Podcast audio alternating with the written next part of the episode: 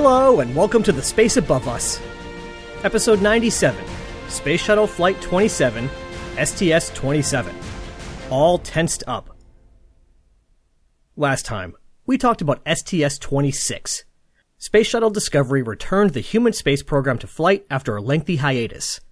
The flight successfully proved that the upgrades to the shuttle system worked, deployed the TDRS C satellite, and added five Hawaiian shirts to the list of objects flown in space. The flight completed all of its objectives, but did have a concerning incident with damage to the thermal protection system. In what is starting to become a sadly familiar story, debris had once again shed off of the shuttle stack and impacted the fragile orbiter thermal protection system. It would not be the last time. STS-26 and its crew were able to bask in the limelight of being the first shuttle crew to fly in almost three years, while restoring NASA's crown jewel to operational status. STS-27 would be a little different, since for the third time we have a completely classified shuttle mission. No basking allowed. These classified missions were a major headache for all involved. One crew member's wife said that trying to plan for family and friends to attend the launch was like trying to plan a wedding, but you can't tell anyone the date. During their training, crew members weren't allowed to talk about where they were going, what they were doing, or when they'd be back. When the launch day did come, it came with little warning to the general public. Even on the day of the launch, with countdown operations clearly underway, details like the exact time that the crew entered the spacecraft were kept secret, and the T minus zero time wasn't revealed until shortly before liftoff. This level of secrecy, even on launch day, might seem silly. After all, what could be more obvious than a space shuttle launch? But as we learned on STS-1, it's possible for space-based assets to move into position to observe a launch if you have precise timing. By keeping the time of liftoff as hazy as possible, NASA, or rather the Department of Defense, hoped to keep prying orbital eyes far away. As always with the classified mission, we don't know a ton about the payload, but we do know some things. But let's talk about that once we get on orbit and instead meet the crew. Given the classified nature of the mission, it shouldn't be a surprise that we're once again flying with an all-military background crew, three from the Air Force and two from the Navy. Commanding the mission was our good buddy Hoot Gibson. We know Hoot as pilot from STS-41B and commander of STS-61C. You might be wondering why Hoot is flying again so soon, as I'm sure a lot of his unflown classmates were. The simple answer is that the DoD wanted someone who had already flown as commander to command this flight, to help ensure the success of the mission. Hoot actually protested the choice to George Abbey, saying that it just wasn't his turn. But, well, the DoD gets what the DoD wants. So, his turn or not, this is Hoot Gibson's third out of five flights. Joining Hoot up front was pilot Guy Gardner, Guy Gardner was born on January 6, 1948, in Altavista, Virginia. He earned bachelor's degrees in astronautics, mathematics, and engineering sciences from the Air Force Academy and a master's in astronautics from Purdue. He flew 177 combat missions in Southeast Asia at the controls of an F-4 fighter jet before becoming an F-4 instructor and eventually making his way to test pilot school. He became an instructor there as well before shipping off to the Philippines as a test squadron operations officer, which is where NASA found him in 1980. This is his first of two flights. At the back of the flight deck, we find mission specialists 1 and 2, Mike Mullane and Jerry Ross. We know Mullane from his flight on STS-41D, the first flight of Discovery, and we know Ross from STS-61B, where he got to assemble the Tinker Toy-like EASE and ACCESS experiments in the payload bay. This was Mullane and Ross's second of three and seven flights, respectively. Riding down on the middeck was Mission Specialist 3, Bill Shepard. William Shepard was born on July 26, 1949 in Oak Ridge, Tennessee. He earned a bachelor's in aerospace engineering from the U.S. Naval Academy, and later at MIT an ocean engineer degree, whatever that is, and a master's in mechanical engineering. Shepard was a Navy SEAL, specializing in underwater demolition, which is probably one of the few jobs to rival astronaut in terms of training and challenge. He was selected as an astronaut in 1984, making him the first of his class to fly. And Shepard will be with us for a while, with his fourth and final flight being the commander of the first crew of the International Space Station in the year 2000. One interesting note, this crew is mostly who was going to fly the STS-62A mission, the first shuttle flight out of Vandenberg on the west coast. Bob Crippen moved up to management, so was replaced by Hoot Gibson. Dale Gardner, no relation to Guy, retired from NASA and was replaced by Bill Shepard, and the two payload specialists were cut. Pretty close though. Which makes sense, since this was actually the same payload, which also explains the relatively high inclination orbit. After losing support from the DoD and out of concerns with the lighter SRB design required for polar orbit flights, all Vandenberg payloads were either adapted to lower inclination orbits or to other launch vehicles. One quick side note for those of you who wish I covered more of the Russian side of things.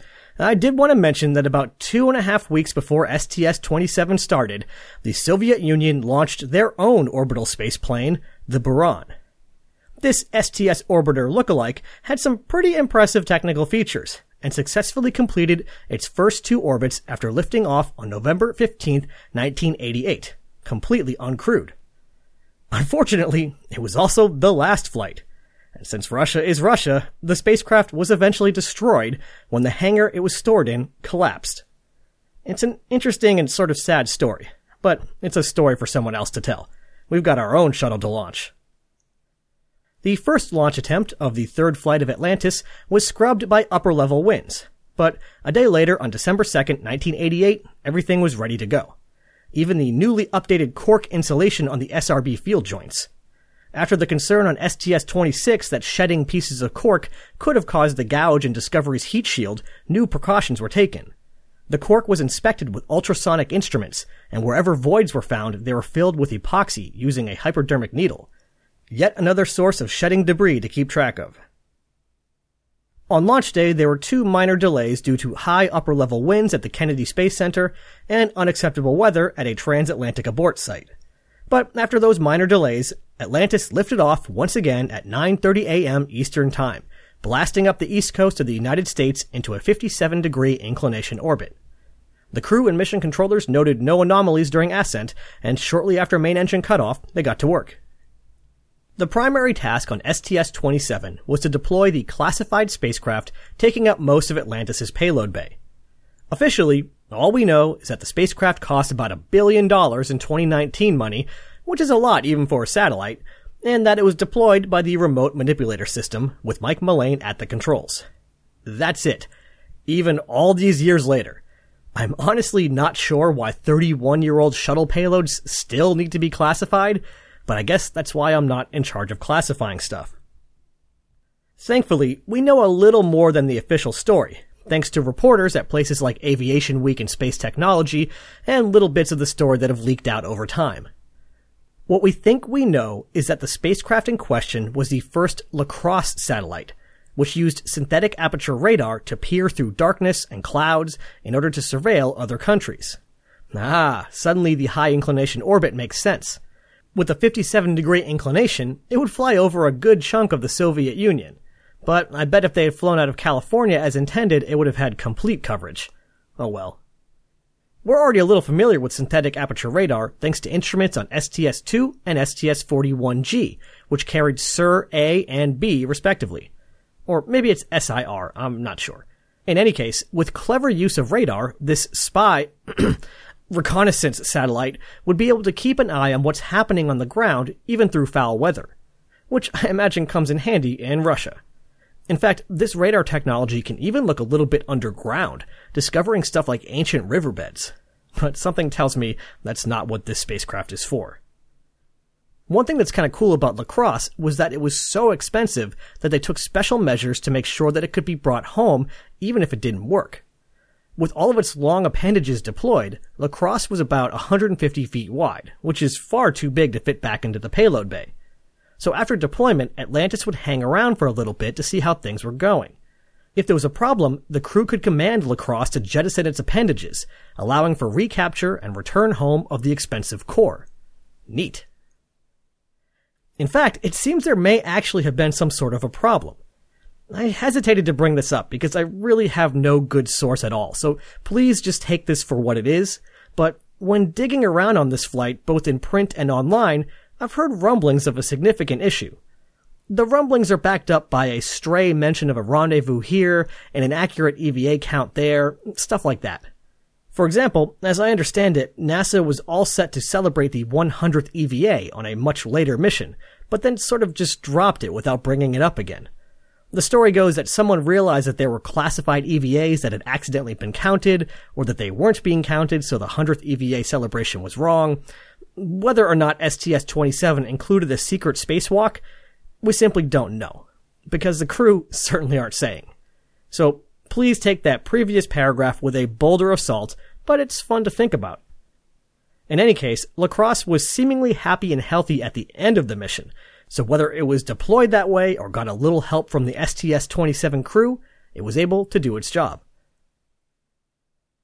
With the primary objective complete, the crew were free to enjoy the rest of their short flight on mid-deck experiments, Earth observation, the usual.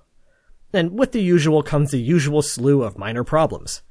There was a printer jam, forcing the crew to use a backup method of receiving schedule updates and the like. And one morning they discovered about two gallons of water just floating loose around the floor of the middeck, thanks to the failure of some environmental control equipment. Oh, and due to a slow tire leak that had been noticed before the launch, Gibson and Gardner had to keep Atlantis' belly facing the sun. This would keep the tire warmer and ensure that they had enough pressure to safely land. But the fact that they launched with this issue tells you how minor it really was. Not every problem on this flight was minor, however. In fact, though nobody realized it at the time, Atlantis would soon become known as the orbiter with the most damage that still came home safely. It started when, after analyzing video of the launch, Mission Control asked the crew if they had seen any debris go by the window. Uh, that's not really a question you want to hear. There was concern that debris had shed off of the shuttle stack, impacting the underside of the orbiter. Mike Mullane got the robot arm ready again, but this time, instead of deploying a billion dollar top secret satellite, he was going to carefully, oh so carefully, extend the arm over the side of the orbiter in order to take a peek at the thermal protection system. What the crew saw shocked them. Among the sea of black tiles were a constellation of white flecks. The underside of Atlantis' right hand wing was covered in hundreds of chips and gouges. The all-important thermal protection system, the delicate silica tiles that kept the orbiter's aluminum frame safe, was severely compromised. The crew immediately reported their findings to Mission Control, who soon wanted to see it for themselves. And here we hit our first big problem. The DoD didn't want any video being downlinked from Atlantis during this classified mission. This seems silly to me since the payload had long since been deployed and was happily doing its thing many miles away, but maybe accidentally seeing the support equipment in the payload bay would give something up. Or the payload itself might be visible as a distant dot that could be triangulated using stars and other imagery techniques. Who knows? The point was that the secrecy minded folks were not a fan of sending down real time imagery. But they arrived at a compromise. Encrypted video. But here we hit our second big problem. Encrypted video is great if you want to keep something secret, but it resulted in a far lower resolution image, something the crew was unaware of. So they had no idea that the folks on the ground analyzing this video for heat shield damage were looking at a super low quality image, which explains their shock when the ground proclaimed the damage to be nothing to worry about. And that's where our third big problem comes in. Due to the low quality video, the ground thought there wasn't actually any significant tile damage at all, they thought they were just seeing lights and shadows on the belly of the orbiter. But instead of telling the crew, we don't think you're seeing tile damage, they just said it wasn't a problem. It was a fundamental miscommunication. Had the crew known what the ground was really thinking, they maybe could have found another way to communicate the issue. But instead, all they could reasonably do was shrug, say that they were the experts, and continue on with the mission. In that moment, however, Commander Hoot Gibson became convinced that the flight would end in catastrophe. We'll get to the end of the flight in a bit, but first we can have a little fun. As Hoot put it during the flight, no reason to die all tensed up. Aboard Atlantis was a football that was to be presented to the NFL commissioner at the Super Bowl. Typically, when some ceremonial thing like this is flown, it's tucked away in some inaccessible place, presumably to leave more of the accessible locker space available for the crew to use. but the football was added late, so it was just sitting in one of those mid-deck lockers. The crew knew this, so they went and found it. The football was deflated to save space, but astronauts are a tenacious bunch, so they figured out how to partially inflate the football using a needle intended for food rehydration. The ball wasn't inflated properly like a real football, but it would look the part for some videos. Since the crew couldn't film their actual work thanks to the DoD, they staged a series of short clips of some zero-G antics. In one, Mike Mullane catches the ball and attempts to run downfield, well, float mid-deck, only to be confronted by three floating linebackers who tackled him, sending all four spinning out of control. In another, all five men huddle up as if discussing strategy for their next play, and suddenly Hoot Gibson's head pops up and squints at the opposing team, the one that wasn't there, before waving at the audience. They also tried to go all Skylab on us and run around the floor, ceiling, and walls of the middeck. There's a great clip of Guy Gardner starting off pretty well before tumbling out of control once he got to the ceiling. The PR folks might get annoyed when the news chooses clips like this instead of serious work, but nothing beats a good zero G Olympics. Like most of these hop and pop satellite deployments, before they knew it, it was time for Atlantis to return home. With the severe damage to the orbiter's thermal protection system, the crew knew that they might be in for a rough ride, one that they might not walk away from. But there was nothing they could do but put their trust in mission control and in the army of men and women who built their spacecraft and worked to keep them safe. Well, there was almost nothing they could do. Commander Gibson knew that if the right hand wing started to disintegrate, there would be some telltale signs ahead of time. For example, at the back of each wing there was an elevon, a large movable control surface. Hoot knew that if the orbiter was coming apart, the right and left elevons would start moving to different angles in an attempt to compensate for the asymmetrical drag. He decided ahead of entry interface that if he saw such a discrepancy, he would radio down to Houston to let them know what he thought of their tile damage analysis. Incidentally, that would actually be possible thanks to the newly commissioned TDRS 3, which was delivered by Discovery on STS-26 and was now parked over the Pacific Ocean. Atlantis would be able to communicate with TDRS 3 during reentry since it was behind the orbiter, so there was no need to punch through the plasma sheath. As I understand it, they would sort of look back up the plasma pipe that they were tearing through the atmosphere. With a much shorter blackout period, Hoot would be free to deliver his assessment of the TPS damage analysis. So I guess that's something. Not all of reentry was this grim, however. For one thing, spoiler alert, they land safely. But also, Mike Mullane did a very strange thing that makes for a fun story for us. For entry, Mullane and Bill Shepard had switched seats, so Mullane would be down on the nearly windowless middeck. Not wanting to miss out on the reentry light show, he got Hoot's permission to hang out at the back of the flight deck for the initial entry. Since the plasma show gets started well before the aerodynamic forces really start kicking in, he should be able to enjoy the view, float back down to the middeck, and strap in before gravity really took hold again.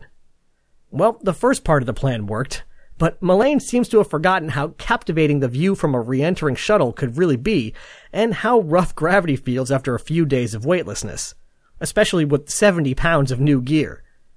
Realizing that he had waited too long, he eventually sank down to the floor and had to crawl over to the ladder and ploddingly make his way down and into his seat to strap in. First, Mike Lounge barely makes it back to his seat and gets strapped in before launch, if he even did, and now this. What's with people named Mike getting out of their seats on the space shuttle? Just stay in your seats, people. Despite concerns about the thermal protection system, after four days, nine hours, five minutes, and 37 seconds, Atlantis successfully touched down for the third time at Edwards Air Force Base. So it seemed that maybe this crew's concern and plans for critical last words were for nothing, right? Well, not quite. When the crew emerged from their spacecraft, there was already a crowd of technicians gathered around the right side of the vehicle. What they were staring at was the worst damage ever seen on an orbiter. Spread along Atlantis's belly were over 700 impacts to the delicate thermal protection system, with almost 300 that were at least one square inch in diameter. Worst of all, on the right side of the forward fuselage, just behind the forward RCS module, was an entire missing tile. Underneath where the several inch thick tile should have been was a bubbly burned mess. The orbiter's skin had started to burn through. Just by chance, under this tile was a small door that provided access to an antenna. The tin plating on the outside of the door had melted completely, and the aluminum under that was starting to buckle. Through pure chance, this door, which was slightly thicker than the rest of the orbiter's skin, took the brunt of the damage. If another tile had been missing, who knows what would have happened.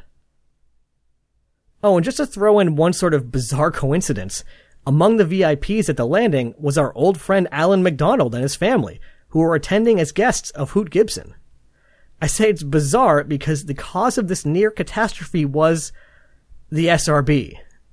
Though it was specifically a part made by a different contractors, so we can give Morton Thiokol a pass for now.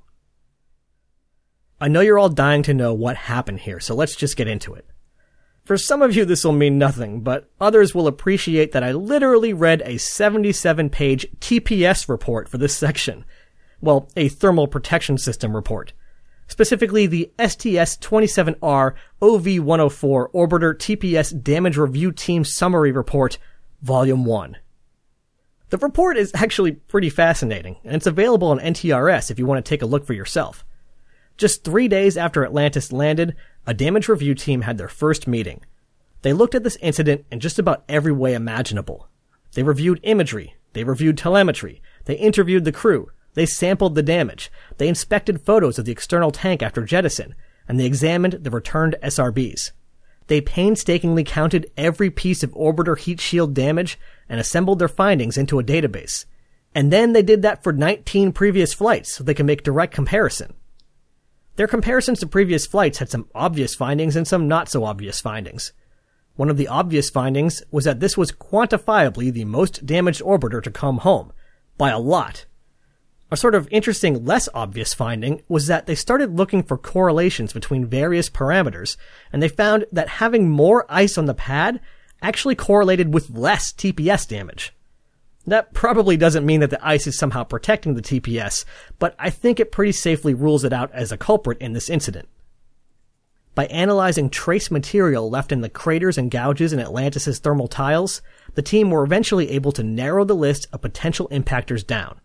And since only one of those was even physically possible, it seemed that they had found their suspect. The ablative material that protected the SRB nose caps. Each nose cap was coated in a material called Marshall Spray Ablator 1, or MSA 1.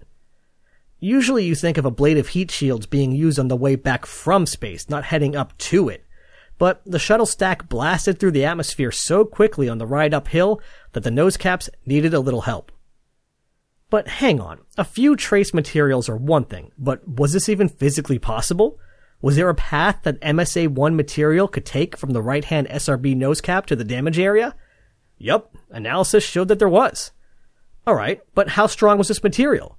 Analysis had shown that in order to cause enough damage to a tile that it would break away during entry, we'd need a piece of MSA-1 that was around 10 inches long, 5 inches across, and a quarter inch thick.